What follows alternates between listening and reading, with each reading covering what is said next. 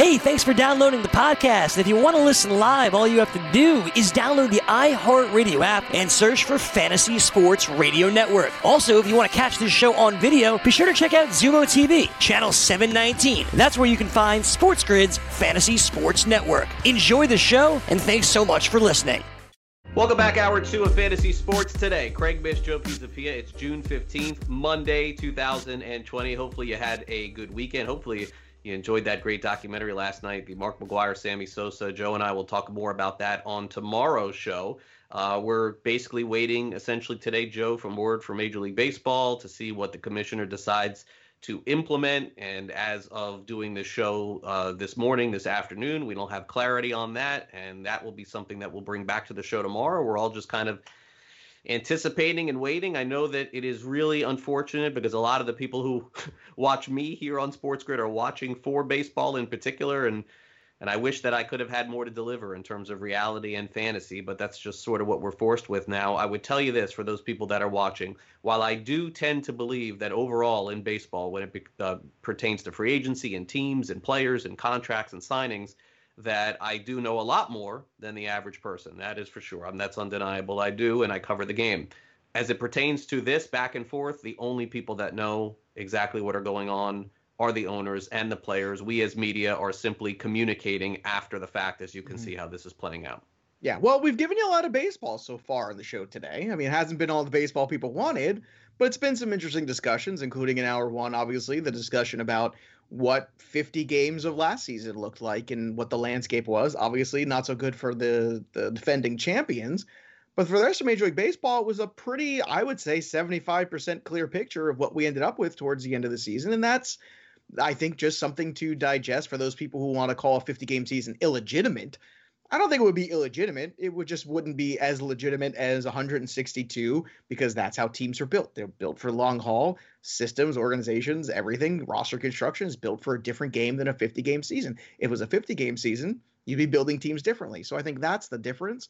But overall, it was certainly I think very instructive for us to kind of take a look at it and see what we got. But I want to do some more baseball here because we have Mr. Baseball with us. We have Craig Mish with us who a lot of people will call Mr. Marlin. Yeah, yeah, that's right, Mr. Marlin himself. Listen, don't, don't, Jeff Conine, please don't. Well, it's Jeff. I always think of it as like it's Jeff Conine, Craig Mish, and then the actual Marlin mascot. Like I think that's the three guys where I think of the Marlins. Billy the Marlin. Billy the Marlin is the third guy there. You put him up there. I'm waiting for your jersey to get retired, but I thought it'd be fun to do a little Marlins trivia and uh, kind of shake okay. the dust loose because I feel like eventually you're going to have to go back to work here with the Marlins thing and you're going to have to get back in there. And I want to kind of jog some memories for you. So are All you ready to play a little a Marlins trivia and yeah, see where you're sure. at? Sure. Let's give it a shot. Why Even not? after you forgot that Tom Seaver played for the Mets earlier? Even yeah, that was bad. Yeah, by the way, I wanted to mention in terms of everything that we just talked about as far as, uh, you know, the baseball discussion, where we stand on some of these issues –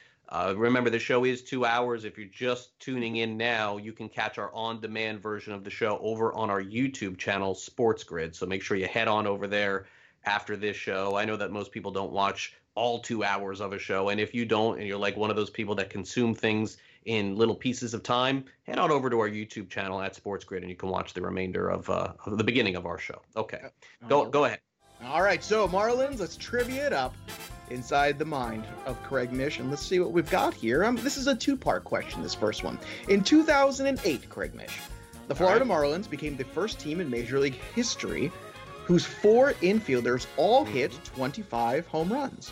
Who was the second baseman of that team? Part one. The first baseman was Mike Jacobs. The second baseman oh. was Dan Uggla. The shortstop was Hanley oh. Ramirez, and the third baseman was Jorge Cantu. Oh my good! I was gonna ask you the part two and to name the rest of them.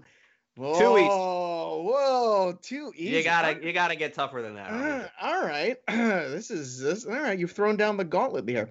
Okay, I mean, I'm uh, covering team. You know, I, I mean, know, I know. Well, but it was unfair. 2008. It was 12 years ago, so I don't know and what I'm you. Still covering the team at that time. You know, you gotta. I mean, but but again, listen, there could be some things that would slip uh, by me for sure. And by the way, by covering the team, there were a couple of years that I w- that I wasn't going to every game. I you know had whether it was uh, on satellite radio I, for whatever reason there was like a gap of years where instead of going to let's say covering 40 home games i would go to 10 or 8 or something like that mm-hmm. so it's possible that i could have missed some all right How many games did Cookie Rojas manage for the Marlins? I'll give you multiple choice. Was it 10, Uh-huh. 5, 1, or 0?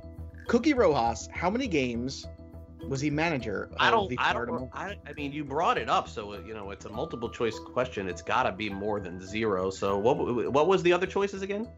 1, 5, or 10? Say one. That is correct. Craig Mish with the number one. Cookie Rojas, also named as Octavio, by the way, real name Octavio Rojas, uh, managed the Marlins for one game in 1996. He won his That's tough. only game as Marlins manager, so that's that's pretty good, right? Not bad. Okay. Yeah. Uh, Yeah, look good. all right, let's let's get a little harder here. I don't think you're gonna get this one, but we'll, we'll see. This is, this is way back machine, so I don't know. Who started a majority of the Marlins games at second base during their first season in 1993? Now, this might have been before you were covering them, but if you are Can Mr. Marlin, Okay, I'm gonna say it was Bret Barberie. that is Is that right? impressive. That is impressive. You are correct. It is Bret Barberie. Wow. Okay. Uh, little known Bret Barberie was also the double play tandem, better known with Walt Weiss. That's right. Uh, 97 games he played for the Marlins and hit He, 270. he was also engaged or married to someone uh, very very popular at the time in sports. You'd have to go back. You'd Google that one. All right, now this this is Marlins slash All Star trivia, so we'll see how this one. This might be a little difficult, but we'll try. Who did Dontrelle Willis replace on the All Star roster in 2003? Wow. okay. Well, but we talked about the Dontrelle Willis phenomenon, so I'm curious. If, no, if- I know, but who? What? I will give you a hint. Did he replace? I will give you a hint. This pitcher on this very program earlier last week, we were discussing as a great pitcher who played for a lot of different teams. And maybe when you go back and Kevin look, Brown. Kevin Brown, that is correct. So you got it with a little I, I hint. wouldn't have. I wouldn't have guessed it without a hint, though. To be fair, I would not have guessed that. Yeah, that's a very. That's a very tough one. It's is a tough one. Well, I mean, geez, you were crushing these first guys. I thought Yeah, Bret you know, I got the easy ones. Hey, listen, I thought Bret Barberie was tough, but you know, geez, like that is. Whew. All right, uh, in 2003, everybody knows that the, you know, MVP of the World Series was Beckett, but who was the MVP of the NLCS that year for the Marlins? 2003 NLCS. Ooh, good one. Um, It was not Josh Beckett. That's why. I will tell you that. So was it I- Pudge? It was indeed very well done. Excellent. There you go. Well done. Uh, boy, oh boy, can't. Yeah, that great moment of him holding the ball. That's one of the great. Now, that that actually was not the NLCS, if I'm not mistaken. was it? That was no, the. I oh, think that that was the DS? first round against the Giants. Oh, that was the Maybe- DS against the Giants. Yeah, No, that was the the DS DS, against yeah. the Giants. You're absolutely mm-hmm. right. You're Yeah. absolutely right. It was. All right. That's why I remembered it because they didn't give that award during that time, but they did in the NLCS, and then Pudge ended up winning that one. Ivan Rodriguez, by the way, for those people who don't know. All right. Who was the oldest player on the Marlins in 1997 for that other run? 1997. A lot of older players on that team. I will go. Ooh, tough one. I will go with Darren Daulton. Ooh, he was actually the second oldest. Hmm, You are okay. very close. So I don't know if that. So Somebody who must have retired right after. He was older. Uh, Dalton was 35. Benia and Cangelosi were 34. Yeah. Okay. So Cangelosi would have been my One other. other guy who's the older guy. Jim Eisenreich. Yeah, Jim Eisen. I, I thought he played after the Marlins a couple years Mhm. too. That's why I didn't guess him. But that's a good one. Good. I'm glad. I got one wrong. It was really embarrassing. I really wanted to get one wrong. Why? So people complain that you go out. And I think that means you do I good at your job. I have no life. Like I mean, all, like, I don't. I don't want to be known as the one who gets everything right about. Hey, the. Like, I You're wanna the guy. Look, if if if you're covering this team, this is Craig Mish professional right here. That's that's what we're doing. All right, let's do this one here. What former Pittsburgh Pirate led, and that's the the key little hint here for you, led the Marlins in home runs during their inaugural 1993 season? So let's go back to the Bret Barberie days. What former Pittsburgh Pirate led the 1993 Marlins in home runs? Craig Mish. Do you know who this might be? Was it Orestes Destrade? It was. My God, you are back in the dork column. You you are officially now have no life. You've got re- Orestes Destrade. Uh, he had also brief stints with the Pirates, the New York Yankees, and let's not forget, led the Marlins' lackluster offense with how many home runs that year? You want to take a guess? a lot. Not a lot. Uh, was it less than twenty? And It was exactly 20. 20 led led the Marlins there. I so even said the number there too. uh, little little known fact: I used to work for a, uh terrestrial radio station uh-huh. in Miami that was partially owned by uh, Orestes Destrade. The station was a complete disaster, and within two years it was gone. Uh, but regardless of that fact, uh, they thought it would be a really good idea to do a live, no video because it's radio, audio surgery on Orestes Destrade having la- LASIK surgery on his eyes. They conducted a one-hour LASIK surgery live on air uh, on Orestes Destrade, basically saying the whole time, "Wow, I can see, I can see, it's amazing." I mean, it was. You talk about the worst radio of all time. I give you that. Nothing, Wow. no, nothing has come close in my career for that. Whew, that's that's that's that's pretty low. Can't that's a low see point. anything because That's a not that's a low TV. point. I'm not gonna I'm not gonna lie for you. That's definitely a low point. Okay. Uh, in 2003, the Marlins won the World Series. Uh, well, actually, no, that's too easy. Let's let's try to end on a tougher one here. Uh, I don't like that one. Uh, all right, here we go. One more tough one. No, but because the easy ones are just they're cake for you. When Jack McKeon took over the Marlins mid-season, Yep. what position were they in in the National League East? Were they third, second, fourth, or last? Uh, I don't think they were last. Uh, I'm gonna say the the choices are what again? I'm sorry. Third, second, last, or fourth? Fourth. You are correct, Craig Mish. Another one on the board for Craig. We need a tally. I hope we got like a little little box going with a big tally there for you. That's uh some impressive stuff there with you. Orestes Destrade is the one, like Bret Barberie, Orestes Destrade, Jim Eisenreich. Those are ones that I haven't uh I really thought of in a long time. Some of those names there, but uh but you did it, man. I'm I'm very Yeah, I mean, remember, remember, you know, back 93, 94, 95, 96, 97, even to a degree. Remember, those years are, uh, you know, high school years for me. And I'm personally moved, you know, I have moved from South Florida, uh, from Brooklyn to South Florida, and I don't have any baseball here outside of spring training for 20 years. So you can only imagine, as anybody who was a baseball fan back when in those days when baseball was essentially the primary sport for everyone, um, in South Florida to be a to be a baseball fan playing little league and then playing high school and all that. Like, wow, we have a team, you know. So all of those memories are sharp with me, you know, like who they got, the first team, the first players. They did this whole tour around South Florida. Barberie, Destrade, all those guys who were Benito Yeah. Santiago, all the guys who were on uh, those teams, Charlie Hough. Uh, so I do remember a lot about that history because then I was for I'm still formulating my fandom at that Sure. time. I'm not in the media, and you know everyone's buying season tickets there at the time. We have so if I asked you who led the Marlins last year in home runs, it might be harder to answer than than Orestes Destrade. um no because I was there too, but there are some but there are some pockets of years in there that I probably wouldn't wouldn't be as as sharp on. Uh, all right, coming up next, we go from baseball to a little fantasy football. Some undervalued ADP players. Don't go away. SportsGrid.com. Betting insights and entertainment at your fingertips 24 7 as our team covers the most important topics in sports wagering real time odds, predictive betting models, expert picks, and more. Want the edge? Then get on the grid. SportsGrid.com.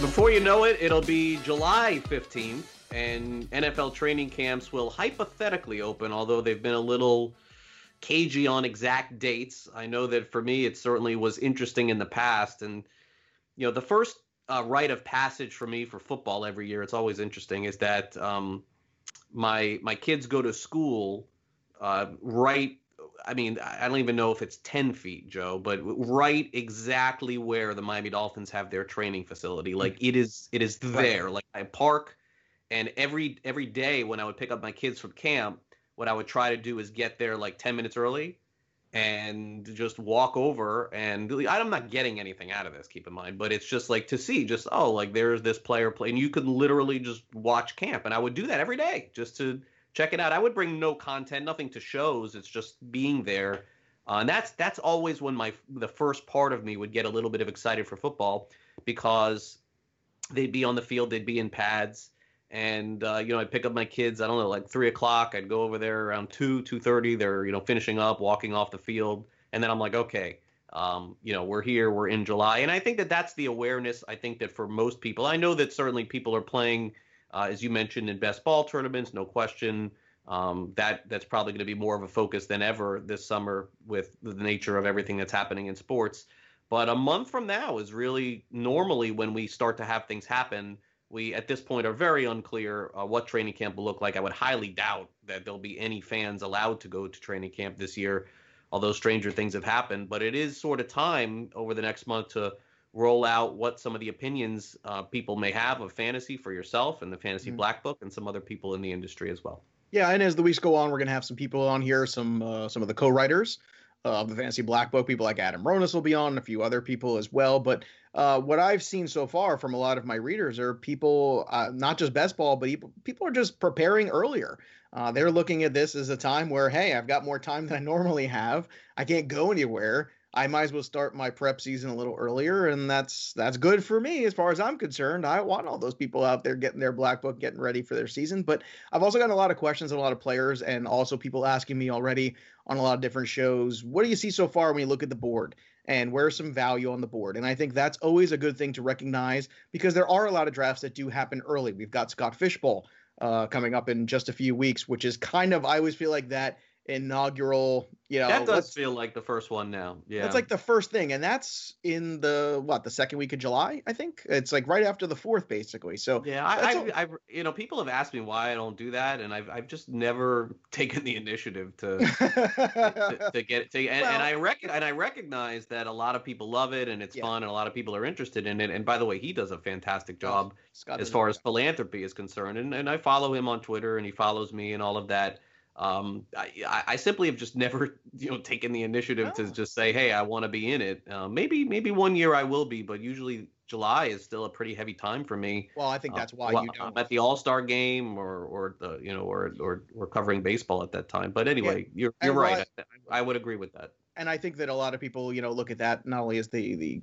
kickoff of it, but also you talk about the great things for those who don't know what Scott Fish Bowl is. It's a big giant. It's got thousands of people in it, and it's uh, basically the, it helps raise money for Toys for Tots, which is fantastic. So yeah. I mean, I think the first year they went from like eight thousand dollars, and I think last year was like forty thousand dollars that they raised. It's crazy. Everybody chips in, yeah. and during that week, I run a special in the Black Book too, where we donate a, a section of proceeds. We've raised almost a thousand dollars uh, for Toys for Tots just from Black Book alone during that week. So it's incre- incredible. Like the whole industry kind of gets in there. It's a big community and it's fun, but it's got some wacky scoring. And I'm going to have him probably on the show too. And we'll talk about that as we get closer okay. to it. But let's also talk a little bit about some of these guys too, ADP wise, where there's some, again, opportunity. Are these guys perfect? No, that's why they're going at the ADP they're going. But I think with football and baseball and any fantasy sport, you're always looking for opportunity. And let's start with James sure. Conner because there's not a lot of guys who are working in an offense that has the potential of the Pittsburgh Steelers. There's not a lot of guys that can look back that have a season with 973 rushing yards and 12 touchdowns under their belt. And I understand James Conner has a lot of, you know, games missed and some injury issues. This is also his contract year coming up. And right now, he's going 51 overall, RB 21 which means he's basically the very tail end of RB2 in your regular old 12 team league. And I think when you're looking for value later on, I think there's upside there with James Conner. There is obviously a ton of risk. However, going at RB21, that says to me that if you took some RBs early, there's even an opportunity for you to get this guy as a flex or a third running back, depending on how aggressive you are in the market. So when I tell you he's going RB21 overall, is that something where you look at the offense, you look at the track record, you look at the risk, and you think all the things align for opportunity to draft this guy, or is it a stay away because of all of those things in the mix together? Yeah, I'm just surprised that you would bring him up as a, as an undervalued player. I, I, I don't think that I've ever heard you say anything positive. No offense, but anything no. positive about this guy ever. It's only until it suits me, and I think this is it. It suits me now. RB 21. Now I'm listening because I think at RB 14 or last year RB 7, the risk was way too high, and turn out, you know, obviously Roethlisberger getting hurt changed that, but he got hurt too. I, I think that he did, but but again, the, the uh, I I think probably the Steelers realized that the workload can only be on a pitch count with him. Um, mm But with, but still puts him. Listen, again, Todd Gurley was an RB two, and he was a disaster all last year, and so was Freeman, and he was a disaster too. So it's not unrealistic to think that he can't be. I know they drafted a running back. I'm still a fan of Benny Snell until Benny Snell is done. I'm still going to predict that Benny Snell is going to be the number one guy there eventually. I don't know when. The reality is that no matter what happens to Conner, still going to be the best pass catching back on Pittsburgh. And Yeah. as long as that's the case in a PPR format, I would agree. If there's no non PPR, I don't know that I would feel the same way, but he's going to be the best pass blocker. He's going to be the best pass catcher. So every third down, he's going to be on that field. And I'm probably going to guess more than half of the first downs, too. So he's still probably looking about 20 touches a game. There's potential for him to be your third running back, and everything Craig said is true. And in PPR leagues, I'd be on him. On same thing, standard. I'm a little bit more gun shy there. I'm a little bit more concerned, and with good reason too. I mean, he's been hurt even in the good season he had. He was also hurt that Yep. year too, and it's something to understand. Next on this list is Matthew Stafford going at 96 overall QB 13. So he's right past that group of QB ones. So if you miss out on the top group of QBs, right, that elite tier of guys, there's something to be said for waiting because there's a large group of the Roethlisberger, Aaron Rodgers, Tom Brady group that's you know a little bit older. But if you look at some of the the stats last year, far more aggressive down the field. Uh, you're looking at a guy who I, I think last year too that uh, he was making a concerted effort to throw the ball down the field more, and on top of that, you know. I think with Kenny Golladay's emergence there, you have a true number one wide receiver, which you haven't had there for a while. You have more help with the running game to kind of offset predictability. So all of a sudden, to me, Stafford becomes an incredible value, or at least a tandem quarterback in single quarterback leagues. And then in Superflex, maybe one of the better values on the board when everybody else is taking Aaron Rodgers. Statistically speaking, Matthew Stafford was better last year. Yeah, I, I probably would not agree with this one, and, and I'll explain why. It just kind of depends on on how good you are at the waiver wire, I think, because the, my big concern now with Stafford here at this point, beside the fact of his age, is the fact that he has a bad back. And to me, that's the beginning of the end of a player in professional sports. The other part of this too that would bother me, especially in that super flex format, is is as you mentioned, is that I think that you're probably at some point going to have to roster an extra quarterback. Mhm. Why do I say that? Because Stafford went into almost every game questionable last year to the point where you didn't know if he was going to play right up until game time. Um, for me, I, I mean, I have the time. I'm doing a show on fantasy. I'm very well engaged and paying attention to fantasy. But for the average person, I don't know that they want to wait until 12:58 to see if Matthew Stafford is going to play. Uh, this is not a prediction; it is a guess. My guess is that that injuries are still to come with Stafford. So I'm going to just uh, have to disagree on this one, and, and I'm going to stay away from Stafford this year. All right, fair enough. This is another guy too who again, it's always about value, right? That's what we're trying to look at. We're trying to see the value of where players are, and I think AJ Green's value has hit rock bottom. And It I'm is listening. at the bottom. And I'm listening that. right now. He is number uh, wide receiver 28 on this board. So he is going as a wide receiver three. And there's not a whole lot of wide receiver threes that have had wide receiver one seasons. He's also got a contract year coming up here. So basically, you're set up there for him to have a whole season off where he didn't play. Granted, it was injury, but we all know he was healthy enough to play towards the end. Everybody basically said, Why don't you just sit out? He said, Yeah, I think that's a good idea for me too. Everybody sits out, and now he's in the spot with Joe Burrow. Now there's a lot of unknowns there. So the unknowns suppresses value, the injury suppresses value. However, he's still 31 years old. He's not ancient by standards in the NFL. I think there's one big season left potentially for AJ Green. And I think at 63rd overall, wide receiver 28, I see a lot of upside there where you can kind of target a bunch of high end wide receiver twos and some mid range number threes and collectively play them specifically in certain matchups where you can maximize them. And I kind of look at AJ Green as one of those guys. Now, are you done with AJ Green because of the injuries last few years, or do no, you see an no, opportunity? no. I, I, I, I think there is one. I think that it's it's a fair assessment in terms of ADP. If he ends up back on Cincinnati, I think it could skyrocket if he ends up with Green Bay or Indianapolis or or another team potentially that just has somebody that can throw the ball. Um, that's not to say that Burrow can't, but it is a rookie. I'm a little uncertain about their offensive line. They could have a running back sitting out too. I don't know. I, I don't think he wants to be back in Cincinnati, so it would make me wonder after a couple of games if if the stat lines don't look good and the Bengals are 0 2. I mean, look, he was willing to sit out all of last year too. So I think rock bottom is fair because of his situation. But Mhm. man, if they were to get him out of there and Well, get him with Aaron Rodgers, I mean, I mean, and and, Hey, and early- and this is- guy. Pluses and minuses of early drafts, right? Sometimes you get opportunity if you see it. That's the guy at there's that, risk. at that yeah, and that's a guy in a best Mhm. ball uh, that I would take a shot. All right, That's one it. more here. We'll try to squeeze this one in. It's one of my favorite receivers this year. It's Calvin Ridley, who I think is ready to go from a wide receiver two in fantasy to a wide receiver one. I think he has the potential to crack that top 10. Uh, nobody threw the ball more than the Falcons last year, 684 attempts.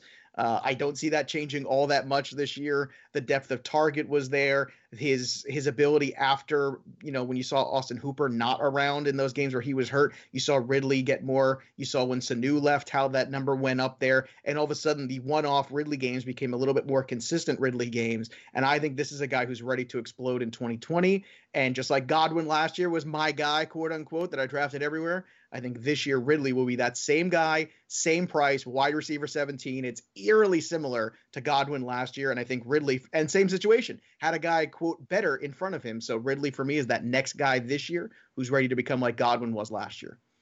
You know, I, I think it may require Julio missing games in order for him to be a Godwin but I certainly think that there's there's very solid wide receiver two value there with him. Um, I think, and and again, my reasoning is also partially because I don't think the Falcons are going to be able to run the ball at all. Uh, I don't think that you can think that Ridley's going to have a big year with Gurley having a big year because then because I think the Falcons would focus more on the running game, which they did not last year, especially after Freeman went down. Uh, you know, Brian Hill had that one game. I thought that he'd be good, and, and that didn't turn out either. I think Falcons have to run the ball in order for this to be uh, ineffective for it to be effective. They just have to be who they have been the last couple of years. So, uh, tend to agree with you on that subject as well. We'll be back with more NFL discussion. Also, the future of some of the Major League Baseball draftees from a fantasy perspective. We'll hit on that as well. It's Monday. We're back on Fantasy Sports today right after this. SportsGrid.com. Betting insights and entertainment at your fingertips 24 7 as our team covers the most important topics in sports wagering real time odds, predictive betting models, expert picks, and more. Want the edge? Then get on the grid. SportsGrid.com.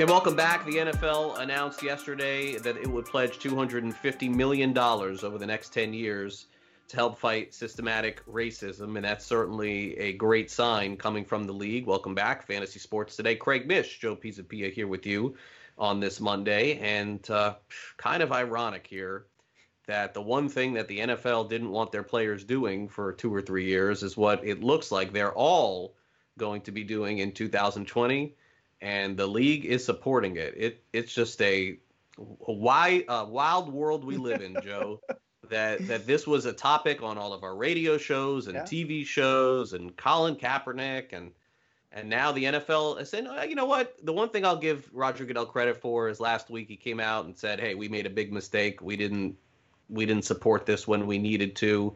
And every week before the Dolphins would play, the Dolphins people who were covering the games would say Albert Wilson and Kenny Stills are taking a knee. You know, it's like and people were just so sick of hearing about it and they thought mm-hmm. oh it's like a joke and it, it, was a real thing and it was it was worth doing and Eric Reid and Kaepernick and all the players that supported it. Um, it's interesting that I think that uh, you know I don't know if Colin Kaepernick will ever get another shot in the NFL again but he certainly will be looked back at someone who was way ahead of his time in terms of what needed to happen in this country. He was and imperfect. Like you know I think some people took some shots at him yeah, like uh, yeah, that's the whole thing. It's you know just because somebody's message about wanting to stand up for something, you know that that can be correct, and that person can still be flawed in many ways. And I think it was trying to separate those two things where people were struggling so much. And I also want to point out too that you know, we've had some incredible moments here with law enforcement over the last, you know, few weeks here. Some incredible things have happened, and and uh, you and I both know between our listeners and our readers and our fans of the show too, we knew of some outstanding individuals in law enforcement, and this is again a, a bigger idea here. This is something else here to understand that this is a reality, and it's been a reality in these communities for far too long and there's got to be a better way to do things and there's got to be a better way we're all on the same page about it. And you talk about the difference uh, you know of, of, what two years or three years can make here. The nfl 250 million dollars over the next 10 years. That is a that is a lot of money. And it's not that the nfl can't spend it. Of course they can. They're the nfl but still that is a lot of money and that's a huge commitment. And i give goodell a lot of credit for going out there and saying hey we we missed the point here and I think that's what was so frustrating for a lot of people. They were trying to say, like, it's we love this country. We want this country to do a better job. And we're trying to bring awareness. We're not trying to disrespect this country. We're trying to, again, advance an agenda of understanding that this country has improvements that we can make on it. And that's that's the beautiful thing about this country. Is like you can say whatever you want. It's freedom of speech. And I think that that is what we're based on. And as long as that's what we're based on, you have a choice to listen or not. And that's fair too. And I think what people were trying to do was be heard. And they weren't being heard. And I think everyone's being heard now. And it's awful that it comes to situations where life and death uh, are on your doorstep, and that's when you finally get heard. It's it's sort of like the domestic abuse things that were going on in the NFL too. Until we had video of the Ray Rice incident, that did not move very forward. You recall that people were getting a two-game suspension here or something like that, and all that of a sudden was a watershed moment. Yep. And and why are these watershed moments happening? Because we have them on tape, It's and true. because Yeah. it's one thing to say to somebody these things happen. It's another thing to watch them happen and to see it. And and when you process that as a human being, it goes from being hypothetical to real. And I think when things cross over that line and become real, man, that's when people start enacting change. And I think that's great. And and I see a lot of these individual athletes out there too. Uh, Baker Mayfield had a statement uh, out there, obviously, that everybody's so upset about my comments. I understand the reasoning behind kneeling in the first place. Uh, Nate and Kap came to an agreement that kneeling was the most respectful way to support the military, and while also standing up for equality. And I think that's what it is. It's like you know we're standing up for our country. We want to be part of this country. We want to be not better than. We want to be equal, and that's good. That's what they're supposed to be. And I give Baker Mayfield. I give J.J. Watt, who uh, had an incredible tweet this weekend as well, where someone said, "I'm pretty sure that J.J. Watt." Uh, won't be taking Right. a knee. To which J.J. Watt retweeted and said, "A, don't speak for me, and B, if you still think it's about disrespecting our flag or our military, you clearly have not been listening. And that's the whole point. And I think that's what everybody was trying to get across in the I know I was and a lot of other people. And I think finally, I would say, maybe maybe I'm being naive, that we've crossed that first initial hurdle of understanding the difference between those two. Do you think that we've gotten past that? And do you think now the way collectively it seems to be this groundswell of support with all the players, black, white, and other, that we all kind of are in this thing together and this brotherhood of sports in a way is kind of transcending and helping elevate this moment because I feel like this brotherhood of sports and sisterhood of sports is a huge piece of this puzzle because this is one of the few places where all of us come together is for sports to watch sports to play sports and that is enormous in this day and age I hope so, and you know the positivity in me wants to believe that that's going to happen. Unfortunately, there's still people posting videos of of random people, uh, you know, of of hatred and racism, and I don't know that that's ever going to fully end in the country. But I think not. that the professional sports leagues have an obligation because they are at the forefront of what we're seeing every day to make sure that they do the right thing and they represent it and they act accordingly with that. Um, the one thing that I would say in the NFL in particular that could really um, separate themselves, and I don't know that this will ever happen, but it would be the idea. And, and look, I understand that Colin Kaepernick was very clearly uh, blackballed from the NFL and was paid as much too in a settlement of which I believe he can't discuss, or there's some sort of agreement where they can't talk about it. Uh, was paid a handsome amount of money. Um, what that was or how that affects him in the future, I'm not really sure.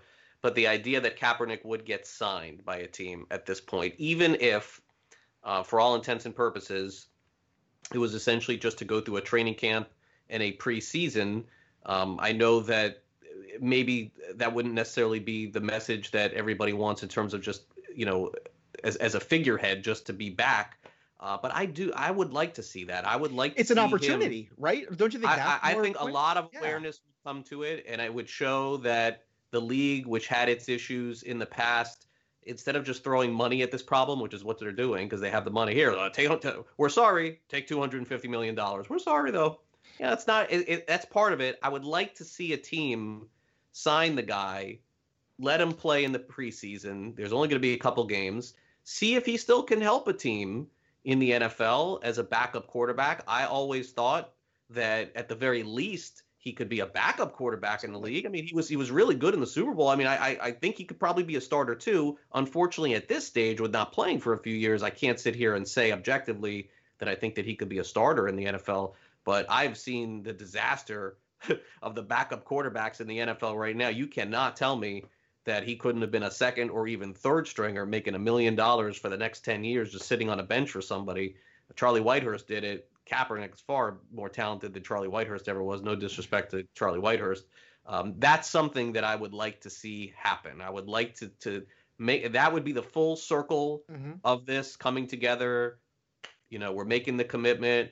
We're showing that this guy got screwed over, and now look at our league. We're we're supporting financially. We're supporting uh, the the you know off the field and everything that happens in this country. We're making all these kinds of strides. We're allowing our players to do what they should have been allowed to do a couple years ago. And then the one who started it all, we're giving him an opportunity as well. That's what I'd I think. Like opportunity is the key word. It's not a job; it's an opportunity for a job. Give him a and chance. Think that's what, and that's, and I think that's what was so stunning is how many quarterbacks make it to the Super Bowl have a lead in the Super Bowl at one point and then can't find a job two years later. That that's a that's a very weird scenario. And yeah, and, and, and it was the wrong, it was the wrong tact for the NFL, and it was the wrong tact for the mm-hmm. teams. But you look back, and you're an NFL general manager with everything that was going on at the time, and you look at it, and you and and you are your job is on the line. You're thinking selfishly. You're like, do I want to bring this guy in and have this going right. on? Like, it's, do, it's do I right. want to do this? Do I exactly. want this attention? It was the right thing to do at the time. It would have brought more awareness at the time,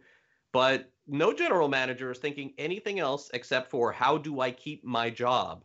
This job, guys get fired a year or two years in. I have a chance to set my family up for life.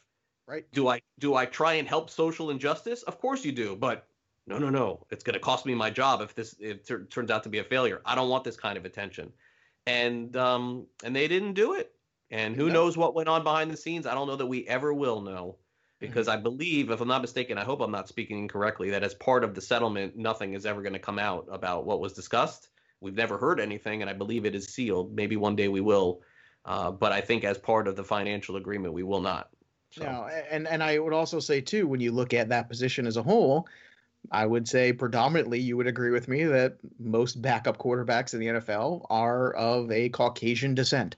And that's also a thing. It's a stigma that followed around that position for a very long time, too, of the black quarterback, something that Warren Moon had to overcome, and Randall Cunningham, and many others before them uh, on different levels of college football and professional football. And that was the other thing that was stunning too. And you've seen other people who get reinstated to the NFL who have criminal records and horrible things that they have done, and a suspension. And oh, they're back. Well, they're, that's okay because he plays this position, and that it's you know what we really need him or, or what have you. And you're right, nobody stuck their neck out.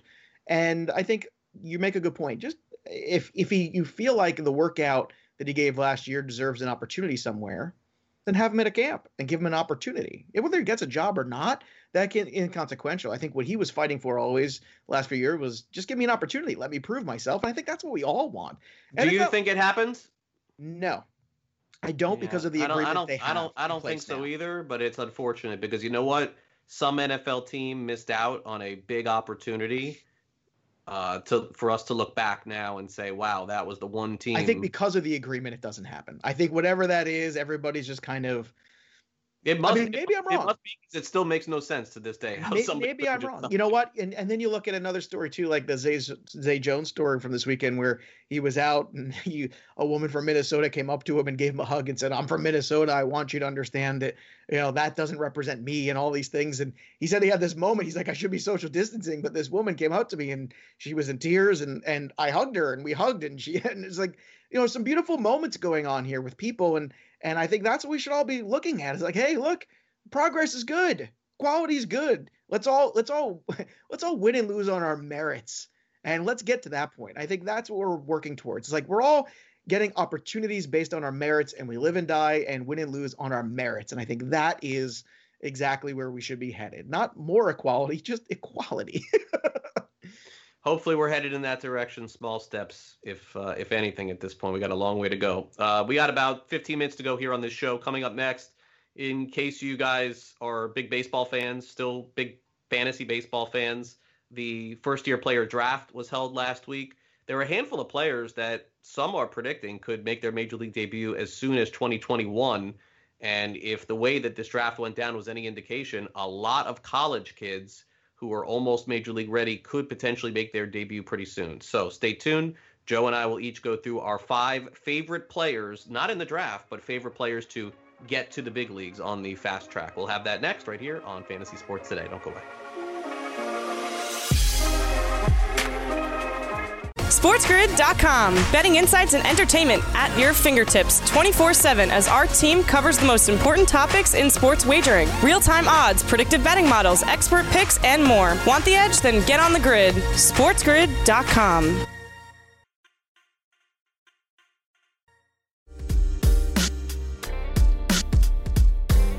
The first year Major League Baseball player June draft wrapped up last week. Of course, yesterday we saw around the league teams starting to sign some undrafted free agents, and potentially those players could end up being Major League Baseball players as well. Remember, there were only five rounds of the Major League Baseball June draft, and of course, uh, there's still going to be single A, double A, and triple A. So these teams are going to need to be filled with players, maybe not as many as there were in the past, but come next season there's no doubt that each team is going to have at least a handful of players uh, that could potentially get to the big leagues. And, and as far as the undrafted number is concerned, uh, every team can certainly handle it differently. Remember, a lot of teams ended up cutting minor leaguers and they could just be replaced with these uh, kids who were signed for $20,000 yesterday and even on to this week.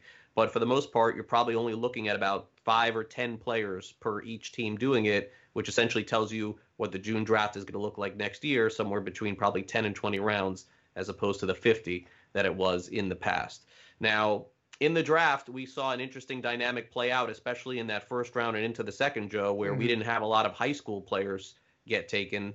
Uh, a lot of the scouting and the, on the development side for Major League Baseball teams was done on the collegiate level. A lot easier to get a feel for what these kids could be in the near future as opposed to two, three years down the line. And I think that it speaks to what some of the teams did. The teams that took high school players mm-hmm. probably in better shape. They have major league players right now. They can right. wait a little bit.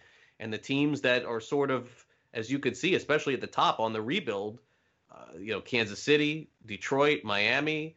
Uh, you know, these teams have been losing for a while, and they can't lose for another three, three, four more years. They got to like get that rebuild going a little bit, and they went in the direction of college. So uh, each of us are going to have our top five players that we think could get to the big leagues on the fast track. And it is fantasy and dynasty leagues, Joe. It's all about having that opportunity and having those stats start to accrue. And we're going to kind of go through a few names here on both of our lists who we'd like to do that coming up pretty soon. Yeah, absolutely. And I think that you're going to see even a stronger trend next year with even more college players. I know they set a record for most college players selected to start a draft this past year it's going to be probably even more next year. And that's because more of the talent, like you said, is going to be back into the college pool. And those people are taking those commitments that they had out of high school to go into college. And it's about time that MLB scouting has understood it's, yeah, it's great to get that raw high school talent. Yeah, you want to make sure you get them and get them in your organization. But you know what? A lot can happen between the ages of 18 and 21.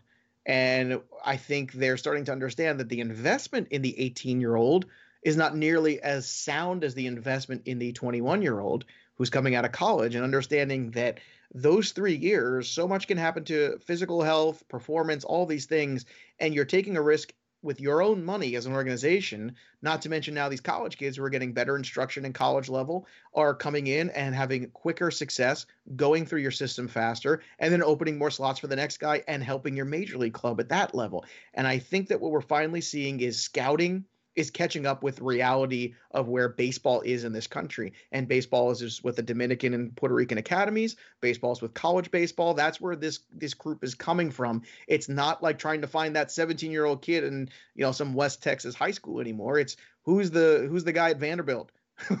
who's the guy at, at, Arizona State? Who's who's the guy who is showing up there and showing you he's ready and polished enough to help us sooner? And we're going to spend amount of money on and get a better return on that money. And that's what's happening is they're realizing that all the Tommy John surgeries, these pitchers and all these other things, the college pitchers are a far better investment than the high school pitchers. And they have been for a decade. But there was that maybe at the very least, I would say pressure to make sure that you got that talent. You had them in the organization. But you know what?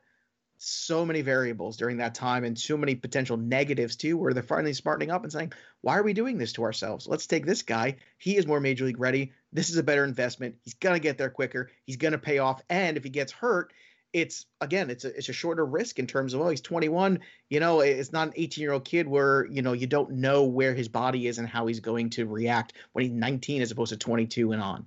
All right, so with that, let's take a look at my top five players that could potentially get to the big leagues the fastest. Now, remember, I wouldn't include any high school players on here because odds are they're going to have to spend significantly more time in the minors than they uh, yeah. before they get to the majors. But but again, there you know Veen could be a player that could come up sooner than a college kid. It just depends on the team and the organization. But for me, here is my brief list.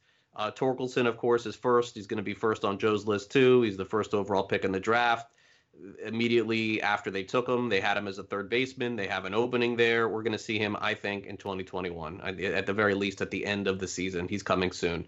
Uh, Max Meyer for the Marlins, I have second.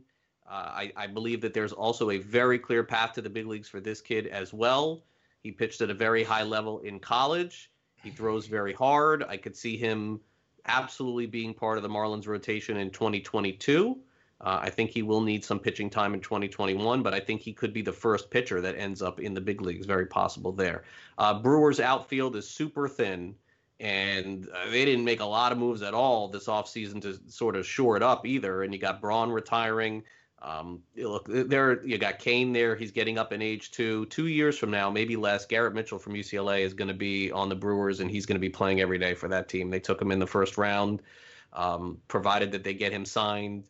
I know I believe he's a Scott Boras client, so that you know is, is going to play a factor into it too. But Mitchell is someone that I don't think he's the best player in the draft, but I do think that we're going to see him sooner than later. Uh, Reid Detmers for the Angels. The Angels, another team that has had a really hard time keeping their pitchers on the field and keeping them healthy, and they're very thin at that position as well. Uh, high level kid coming out of the minor leagues. I would expect to see Detmers Probably not in 2021, but it's not something that I would rule out either. It all depends on what kind of development they have him go through over the next couple of months. And then, uh, yeah, another pitcher here too, Bryce Jarvis for the Arizona Diamondbacks. Diamondbacks actually have a pretty good rotation set. I don't know what it's going to look like though after Zac Gallen in two years from now. Uh, Bumgarner uh, signed his contract. How long will he play that thing out? Will Robbie Ray still be there in a couple of years? I think Jarvis fits nicely into that rotation. I, I, I tend to like to go with position players more than pitchers. But uh, in this case, uh, I did go with pitchers, and I know one of the pitchers that you have on the list was taken by the Royals. I just think with the Royals being so far away, there's no reason to uh, rush their best pick. So I kind of have him outside of the top five. But go ahead and uh, let's take a look. Well, it's funny because that's the same way I feel about Max Meyer too, because I think that's a guy that really needs to build innings more too. Because you look at the track record what he did in college, you know, I, look, he was converted reliever at one point in time. So it's like, all right, how True. much? I, I think the Marlins are under more pressure than the Royals to start winning Perhaps. fast. They might be, but my concern only, again, this is it's not talent with Meyer, it's stamina and understanding what they've done the last few years in terms of setting guys expectations who have the similar kind of path of okay this year it's going to be 80 innings next year it's going to be 110 and then you know how that incremental rise and with no baseball this year and god knows what's happening next year you know that is my only concern with him just because he is a little bit further behind than Asa Lacy, who's my number two. Torkelson's my number one as well. Spoiler alert. Uh, gosh, they need things in the right, the worst way. They really they, do. You know, their their pitching is fine. They've got Manning and Mize and and, and young yeah. pitchers coming up and uh, Skubal also, but mm-hmm. they have no hitting, man. They don't. Their their minor league system is just like it's it's getting it's, last two years it's getting better. Uh, it's getting better last two years, but still they're behind the Riley pitchers. You're Greene is right. a high school kid, right? Exactly. But Riley Greene had a pretty good season last year, so right? I think so. I think you're looking at a guy who's okay. Maybe he's a little faster track than we thought out of a high school kid. That's fantastic. But Torkelson's definitely got to get there sooner than later, and I think he's going to be fine there. I don't know if he's going to hit 30 home runs, but I think he's going to make enough contact that you're you know you think he can be a starter and everyday player. And I think for the Tiger fans, you need to start showing him a little of that. Uh, Lacy for me is a guy who I think, you know, kind of the similar path. I think there's opportunity and need. And I'm looking at that Royals team, and it's funny because the top of that order is not bad. I mean, you've got Whit Merrifield and Soler and Hunter Dozier, and you've got some talent there at the top. It's just a matter of the you look at the pitching staff, and it's it's not good. And I think Lacy is very polished, and I think he's ready to potentially even start at high A when he starts pitching, go through double A in one season. If he looks great in double A, there's a chance he would start the following year in 2022 then in AAA, and if he's good there, then you'll see him midway through the season, which is a pretty fast path. And again, innings wise, he's a little bit further along than Meyer in his career. Detmers, you and I agree on. I think that's another guy that, uh, again, need for the Angels. I think yeah, he could help it, it them now. That way. I think he could also even help them out of the bullpen if they wanted to rush him that way and then kind of, you know, that's work him. That's a team also that has to win very soon. So there's, uh, no, there's, no, waiting. It's ridiculous at this point with them. I would agree with that. Uh, number four for me is on the Pirates, who had a regime change, and I think Nick Gonzalez is a really good person to build that new regime off of. I I'm just super impressed with him. All the footage I watch of him, there's nobody who has faster hands to the baseball than him. I mean, he is just explosive. He makes really hard, quick contact. Uh, I was very impressed with him. I think his kind of game is the kind of game with a lot of like a guy who's going to hit for a high average, a guy who's going to be on base a lot, that really plays well into a guy who could rocket through, kind of like Keston Hiura did where you, you get him in there and he's like, geez, he's hitting 400 at double A. We got to get this kid out of here. Like, there's nothing for him to learn. I think he could be that kind of a guy. And then last one for me is Austin Martin with the Jays because I think the Jays are going to get real aggressive real fast. They went out there and they spent money on Ryu. They're looking at these young kids, and I think they have a window with these young players before we start to get into arbitration and some other things where they're going to be super aggressive. It's going to be a young team. Austin Martin is a highly athletic kid who I think is going to pick up the major league game, professional game quickly. And to see how aggressive they've been with the Biggios and Vlads and Bichette's of the world, I think Martin's another one of these guys that they can be aggressive with. And I think they look at as we can be one of these teams in this era where the Red Sox are kind of figuring things out. And, you know, the Yankees are the Yankees, but they have got some issues too. That maybe, just maybe, these Blue Jays can sneak in there as this hot young team and show you a little something because they've got some pitching on the way as well. So I'm looking at Austin Martin as a potential guy who could get there sooner than later too. Yeah, I mean, I, I think four of the five guys that you have listed, I, I, I do agree with Gonzalez. I just don't. I just think that the Pirates are in the first year of a multi-year uh, step back at this point, and I think that they're going to play the money game with all of their kids. Uh, Brian Hayes has probably been ready for a year already, and they still have him in the minors. Uh, I would predict they'll trade Josh Bell just think the Pirates are headed headed down, you know, hundred loss land for the next few years, and, and I, I, would think be. You might be right.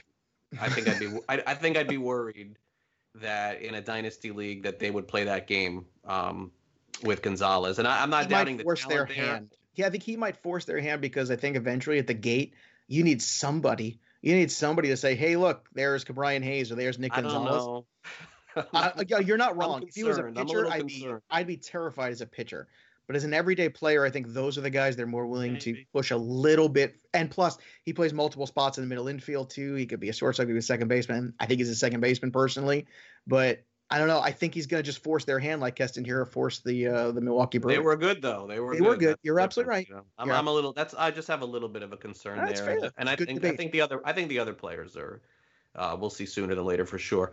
All right, uh, that will do it for this show. Hope you guys have a great Monday. Make sure you stay on the grid the rest of the day. Scott Ferrall coming up later, and uh, he's coast to coast. Got some great guests lined up for you today. Joe and I will be back tomorrow at 11 a.m. Eastern, going through the latest in baseball and everything else happening in sports. Brett, Danny, and Ryan, thank you guys for the job that you do every day here on this show. For Joe Pisapia, I'm Craig Mish. Have a great day. We'll talk to you tomorrow at 11. See ya.